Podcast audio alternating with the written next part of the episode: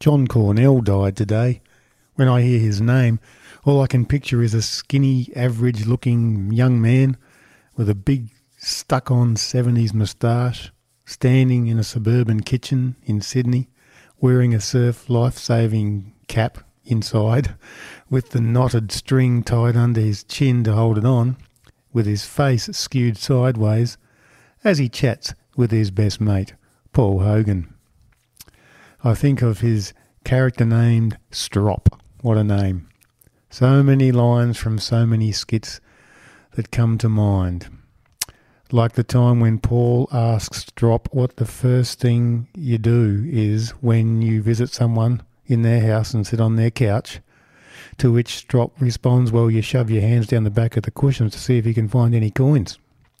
And then there is the conversation about the quickest and easiest way to cook your toast in the morning as Paul gets his oxyacetylene gear out and blasts his piece of toast that is nailed to a piece of asbestos on his kitchen wall. Simple. Of course, John Cornell was no slouch, even though he played strop. He was a very smart, wealthy Australian entrepreneur. He was also confidant of Australia's wealthiest man for many years, Kerry Packer. Apparently, he helped Kerry through the major stress of forming the revolutionary World Series cricket that changed the game forever. And I'm sure there's a long list of other achievements and relationships to note. I think of John Cornell fondly without really knowing him at all. It's more what he represents, I think. The everyday person who has a sense of humour, a generous sense of humour, long term relationships, handles life and finances pretty well, has ideas, supports people in their ideas, has a go at things, obviously can be trusted, and makes a positive contribution to the community, to his country, to the world. And there's a little bit more to it as well. It's the humour. You know, the humour that he and Paul Hogan did back in the 70s was different to so much of the humour now. Somehow it was almost devoid of malice or put down or shame or cynicism.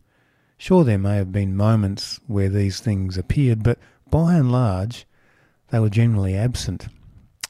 And now I think that's worth remembering and even emulating in this now, of course, very different culture. Kind of a breath of fresh air, really.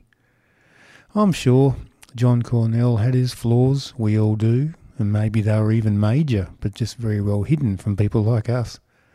And maybe, on the other hand, they were just like our flaws. Whatever the case, I still aspire to be a person who makes a positive contribution to the community, handles life, handles money, handles things fairly wisely, has solid long term relationships, uh, can be trusted by others, which is why the long term relationships are there, and keeps a generous sense of humour. Wonder what you aspire to, friend. Anyway, just my thoughts on John Cornell and his passing.